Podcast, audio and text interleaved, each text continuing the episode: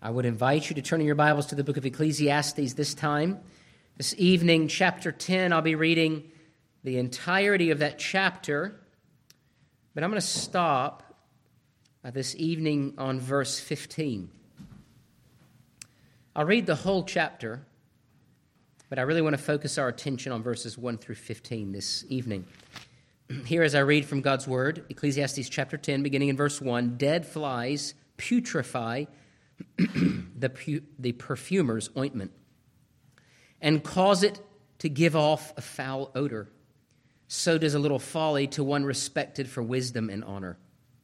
A wise man's heart is at his right hand, but a fool's heart is at his left.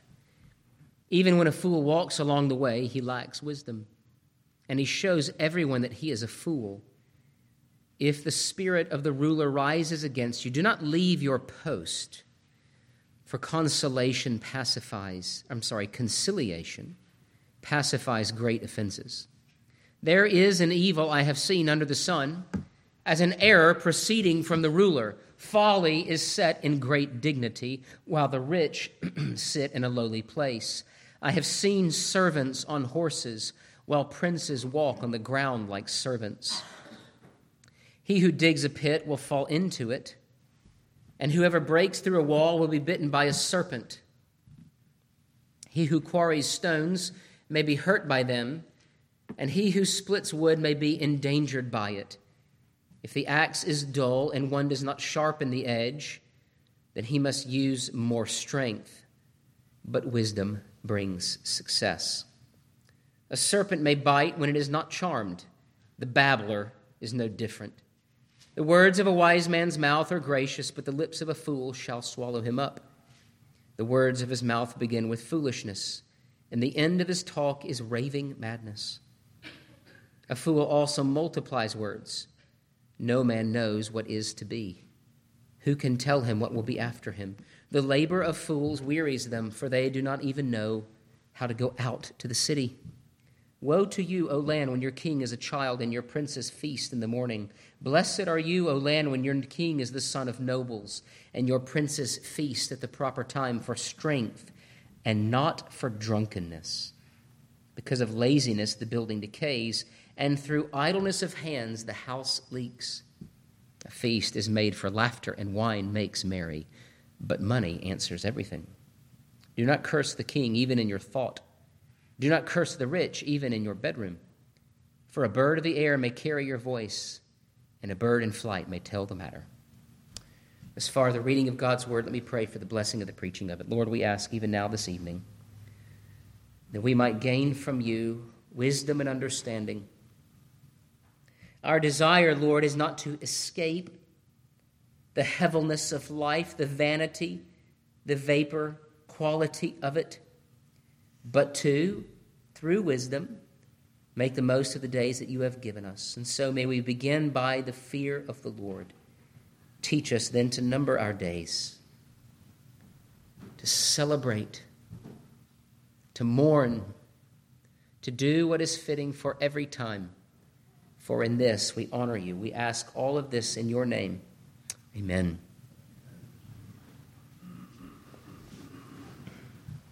How do you put it into words? How do you put wisdom into words? One of my dearest uh, friends of the faith, the father in the faith, really to me, for a few years while I was a member at Matthews, now Resurrection OPC, was a man named Doug Clark. Doug Clark was known for his southern idioms. And if there is anything that is true of an idiom, it is that it is at one time true and at the other time it is also easily disproven. This is the difficulty that Solomon has when conveying wisdom through words. God has given us words, and much of that is plain upon the surface of it, but much of it in the wisdom books demands, it begs us to mind the riches and the depth of it as we live our lives. It is hard to know how something can be true if we have not seen or experienced or to live out its truth. And so Solomon is writing to the church as one who has seen it all. And even as he has seen it all, he expresses to the reader, there's really nothing new under the sun. Now, you may say, well, Pastor, there's a lot of new things. There's something new every fall.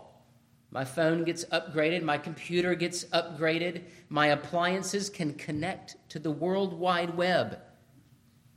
But for what reason, I wonder? What good is an internet connection if your freezer doesn't freeze? or if the stove does not light? And I wonder, are we better? Is life easier? I haven't memorized a phone number since I dated my wife. I don't know anybody's phone number. That's the last number I ever memorized. In fact, my parents just recently cut off their landline because my dad, at the age of 71, got his first cell phone. And so the other day, when they were coming to visit, he showed me his new phone, but he had to turn it on first. And I said, Oh, you're such a geezer. I cannot believe it. Guess what? I don't need it. I said, Well, then why do you have it? He goes, Because they made me have it at the office. And so there are times where things appear new, but they're not. How do you put into words principles of life that are inexhaustibly universally true? Well, you cannot. And that is one of the challenges that we find in the book of Ecclesiastes. That is one of the challenges of gleaning wisdom from words. And so we ought to, as we open the scriptures, be resolved with this in mind that we are not God, that there is a God who is sovereign over the affairs of all men, and the pursuit of wisdom is not a pursuit, or it ought not to be pursued, so that we might be like God, knowing good and evil,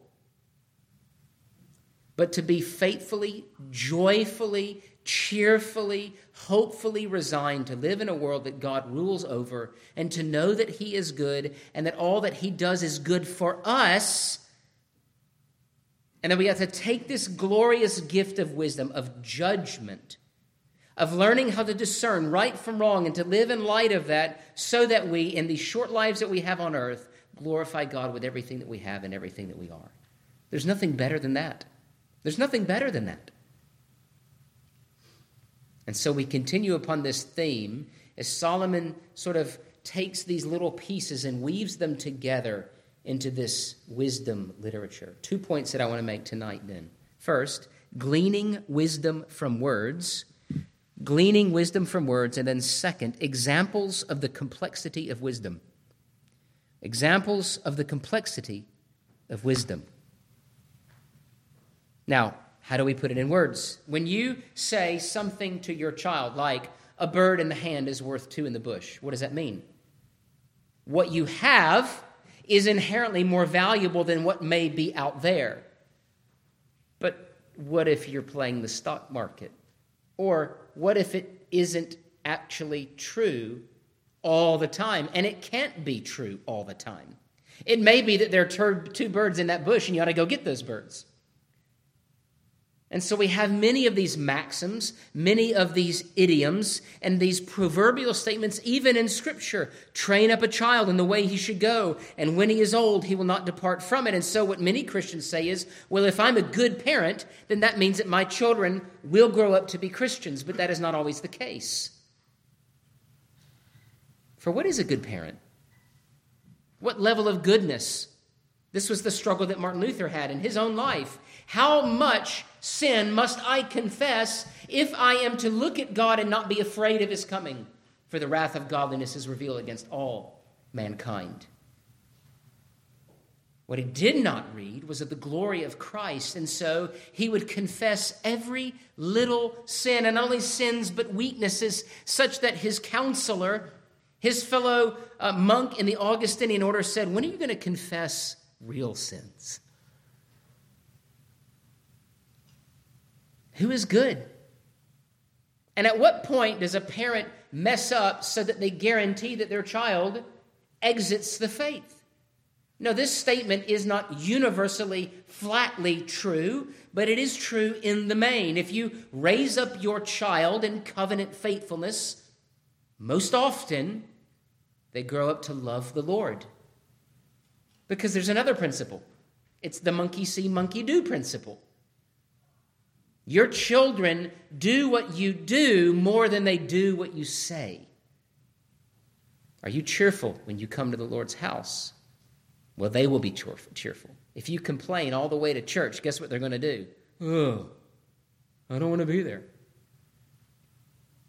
But sometimes you have terrible parents, and out of the abundance of God's grace, you get a little green shoot from dead ground. Who can tell? In fact, Solomon talks about these paradoxes throughout the book. The race is not to the swift, what? What do we have? The tortoise and the hare. But the tortoise and the hare is a bit absurd. Why? Because it requires that the rabbit take a nap. I've been to the Olympics. The race is to the swift. So, what does he mean? The battle's not always to the strong, nor does bread always to the wise. In fact, even wisdom is not always met with the kinds of blessing that we think wisdom should get. It is not always if this, then always that.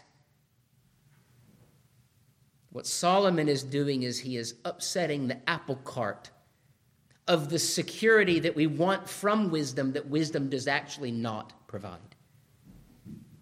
And it is for this reason wisdom itself is subject to hevel, to the vanity, the vapor, the shortness of life. It is practice under the sun. And so the reason for all of this is because we live in a world that is not only creaturely, defined by limitations that we are not God, Alpha and Omega, no beginning, no end. We are not eternal, we are immortal beings, but we have a beginning, and we have, at least on this earth, an end. And the application of wisdom is within that sphere. It is upon that stage. And Solomon has already addressed you have the unrighteous, and they seek to, through their own cunning devices, sort of rebel from the authority of God, and it catches up with them. And then you have the righteous that try to manipulate or cajole God through wisdom by saying, if I do X, maybe He will reward me. Children, it's like this it's when you want something from your parents, and that's when you obey. That is not wisdom, and that is not righteousness. It is, in fact, more unrighteousness. I hate to break it to you. But it's not just children that do this, right? You want a promotion at work? This is oftentimes what happens. You butter up the boss. Wisdom is subject to hevel. Wisdom is practiced under the sun. And if you are wise, it does not mean that you get to exit this world filled with hevel, pain, and death. We are not Gnostic. Salvation isn't sort of a disembodied marijuana state where just high. We can't be touched. Everything is good all the time. That is not what wisdom gets you. In fact, wisdom will not allow you to solve all the world's problems. And if it does allow you to solve one problem, guess what's coming down the chute? The next problem. In fact, in the Old Testament law, what we find is the righteousness of God judiciously applied to all of life. It's wisdom. And God even says, if you give to the poor, treat them justly, then you will help alleviate the burden of poverty in society, except this you will always have the poor among you. There will always be those coming down the chute who need provision, who need the application of wisdom. And so it's not one of those sort of movie endings where the happy ending comes and then you just think, oh, well, then the rest of their life must be gravy. That's not how it works. Even wisdom is limited by death. When I say limited, What I mean is, you and I, even if we exercise wisdom, will die. Good diet, good exercise, not getting sunburned too many times. You can be very judicious in the way that you live your life and still not escape the reality of God's sovereignty over your life. In fact, what wisdom does is does not look for an escape from sovereignty, but gives you hope, confidence, comfort, and a, a sweet resolve under it. Uh, there was a missionary to Africa named Helen Roseveare. If you ever have a chance to read any of Helen Roseveare's books, read them all. Helen Roseveare was a single woman who worked in Africa, uh, and she was a very faithful, sort of servant of the people in the church there. She ministered to families, she cared for orphans, all of these things that the covenant community needs. Uh, she had been attacked many times, molested, abused, tortured even. And then, towards the latter part of her life, she contracted breast cancer. And she remembers praying distinctly, Lord, how could you do this to me? It was a prayer she quickly repented of. And she repented of it when she walked into the clinic where there were other women, the women's clinic, who are also undergoing treatment for a, ver- a variety of diseases. And she looked in their faces and they suffered without hope. And she looked at them and realized, there it is. That's the reason. God hasn't cursed me, He's blessed me with an opportunity to minister to those without hope. Now, this is the great danger of the health and wealth gospel. The health and wealth gospel actually takes out of the center of the Bible all of wisdom literature and jettisons it. And it is an anathema. And it should be run out of town. wisdom says, Lord, though I have done all of these things for you, and not for my own glory, but out of a sincere desire to honor and serve you, thank you Thank you.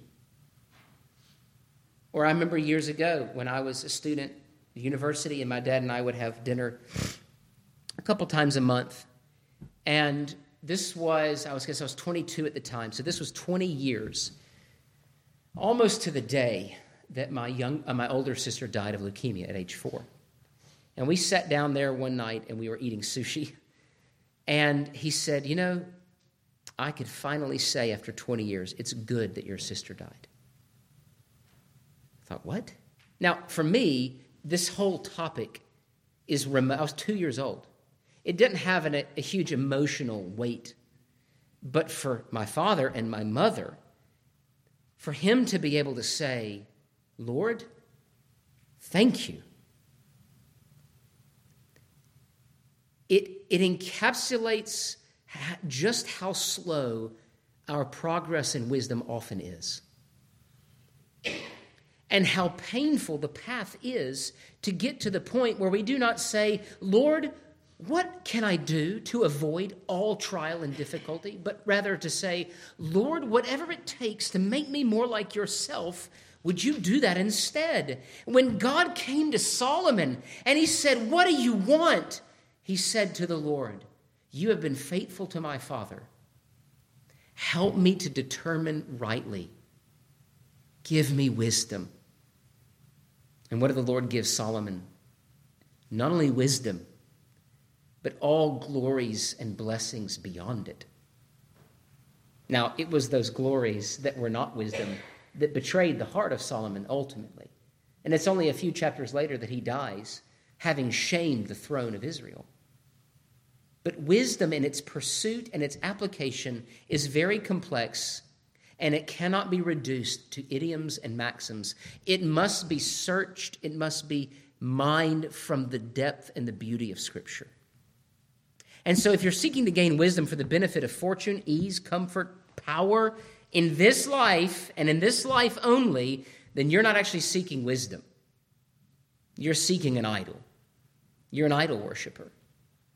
Rather, the real benefit of wisdom is not comfort, painlessness, ease, but rather its precious value is in teaching us how to live righteously when we are surrounded on all sides by conflict, pain, irony, paradox, and it gives us hope to celebrate with sincerity and to exercise that hope in every season of life.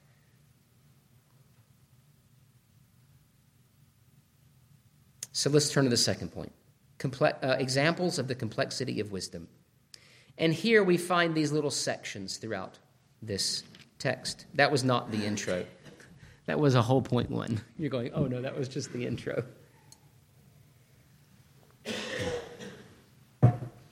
We have a spoiled dog in our house.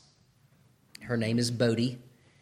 And Bodie is just tall enough when a kid sits down at the table that is our schoolroom table to eat breakfast or whatever meal they might be eating there to touch whatever food with her nose or tongue she desires. Now, I will say this if it's my food, I don't really care. But there are some in my house who don't like the fact that a dog's nose has touched their food, or a dog, and a dog's nose and a dog's tongue are those are two very different things. I'll admit, it's the same idea you have this beautiful dish and it's laid out on the table and then there's just a just a little lick dead flies putrefy the perfumer's ointment and cause it to give off a foul odor. So does a little folly to one respected for wisdom and honor. A little folly is like that little dog's lick on that beautiful ribeye that you just put up on your plate. And you look at it and go ugh i'm not going to eat that. Folly will ruin an application of wisdom.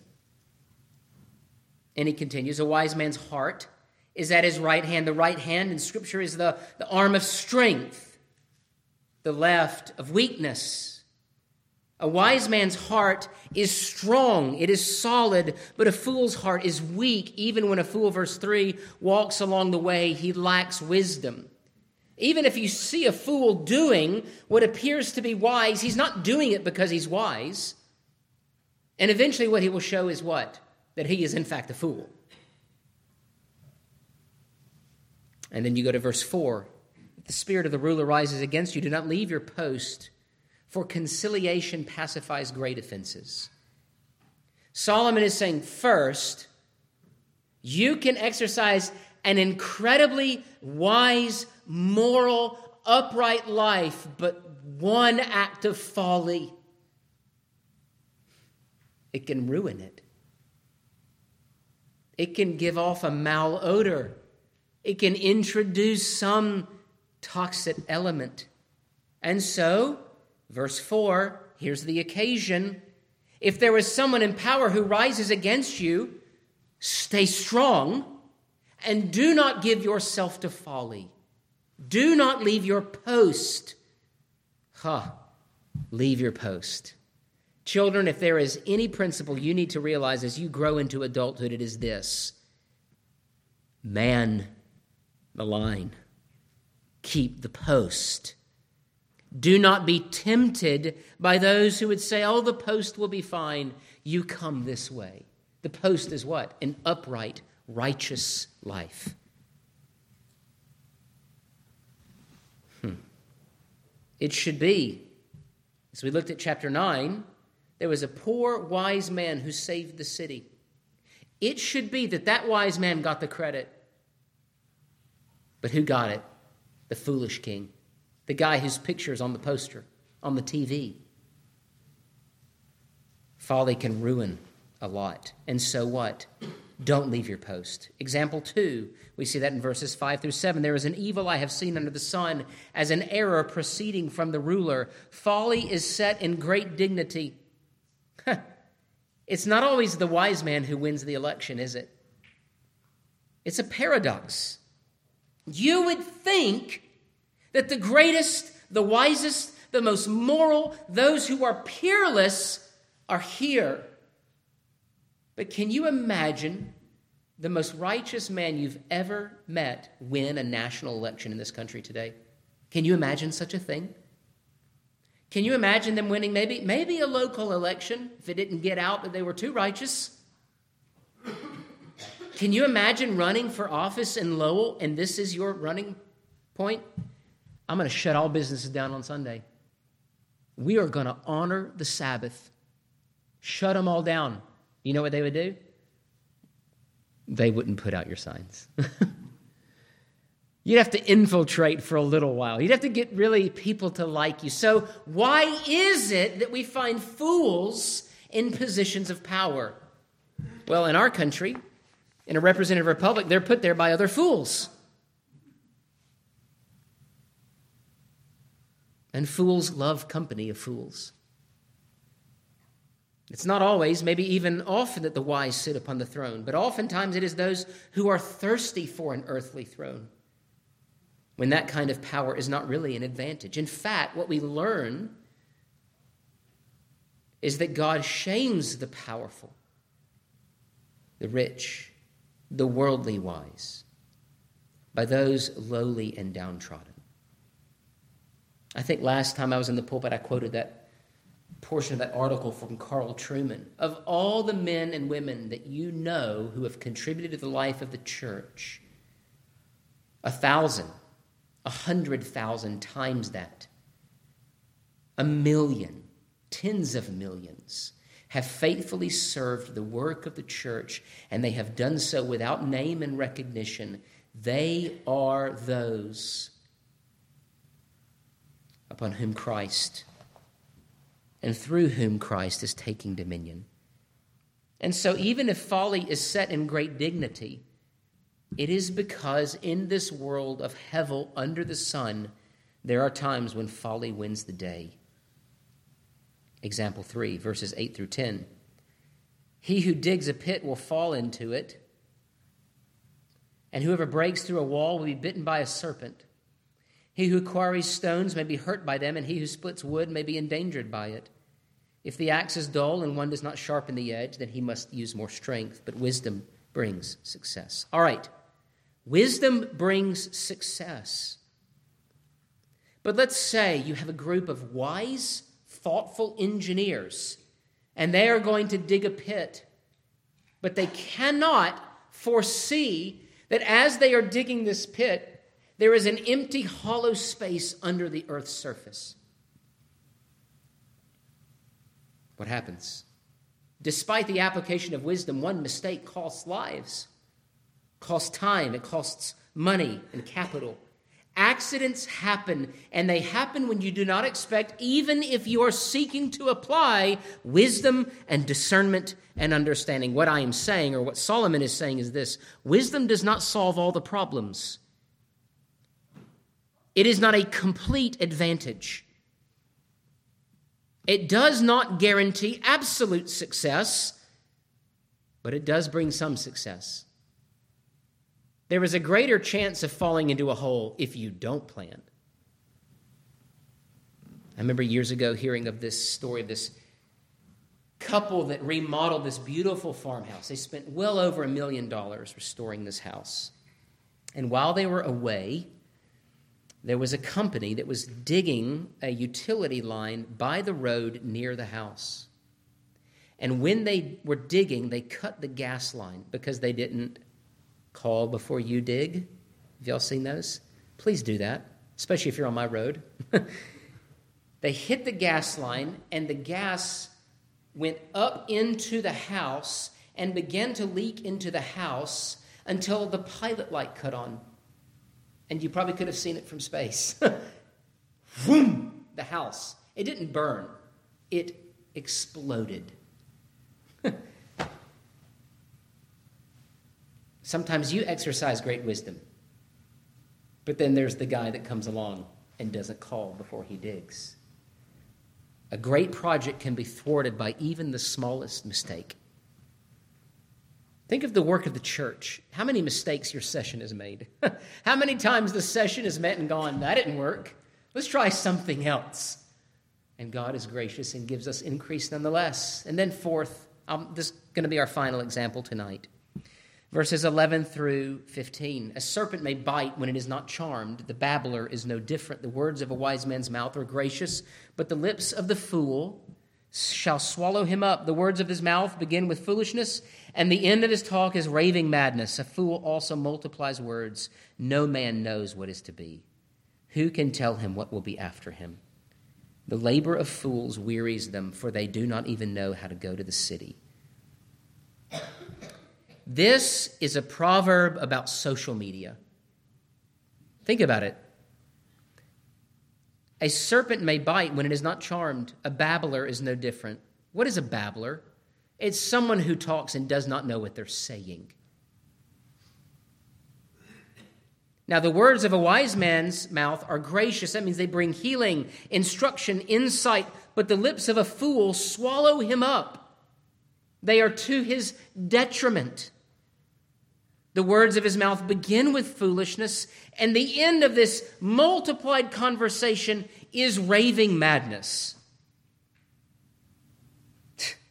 Such that it's babble. It's babble.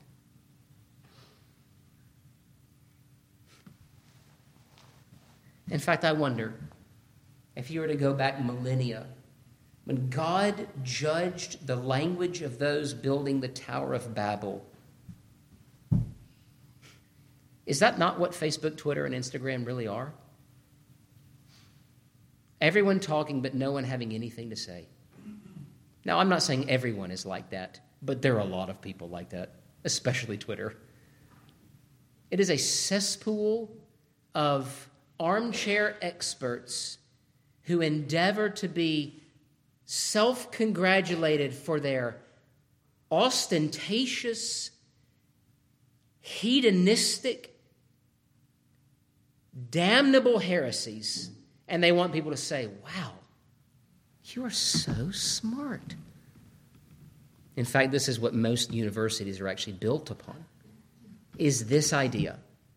And I had many professors who were just like this. It's like a man who seeks to tame a serpent or seeks to charm a serpent, but not having learned how to tame it. It reminds me of the passage from James. You can tame big beasts, but no man has tamed the tongue. Your mouth, young people, can get you in a lot of trouble. My mom would say that's why you've given one mouth and two ears listen twice as much you talk.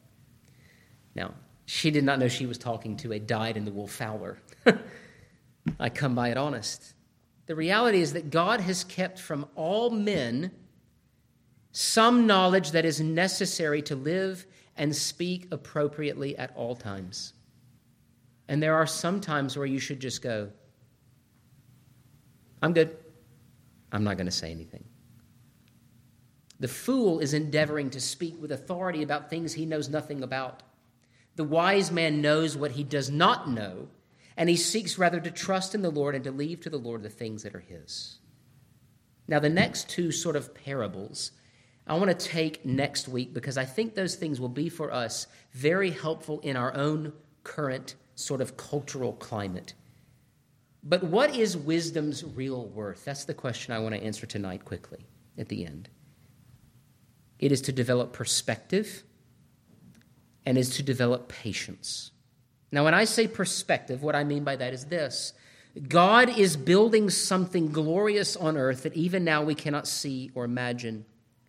But nonetheless, it is being built. It is being built stone by stone, brick by brick. It is a holy house. It is that house of the kingdom of Christ and his exalting glory.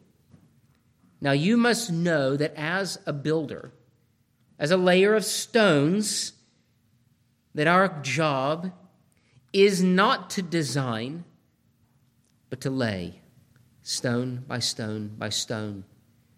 The plans are Christ's, the purposes are Christ's, all of that belongs to Him. And I want you to think even about our fathers Abraham and Isaac and Jacob. How low was that wall that they began to build? Where are we? Are we on scaffolding yet? I don't think we're at the flying buttresses yet. But in the in the manifestation of God's covenant of grace, what we find is words given to us rightly suited to teach us how to live in this world, to live faithfully, with perspective and with patience. And so the question is oftentimes for us with wisdom is um, can I nuke this?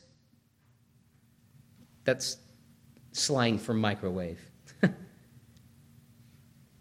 Earlier this week, I made a brisket.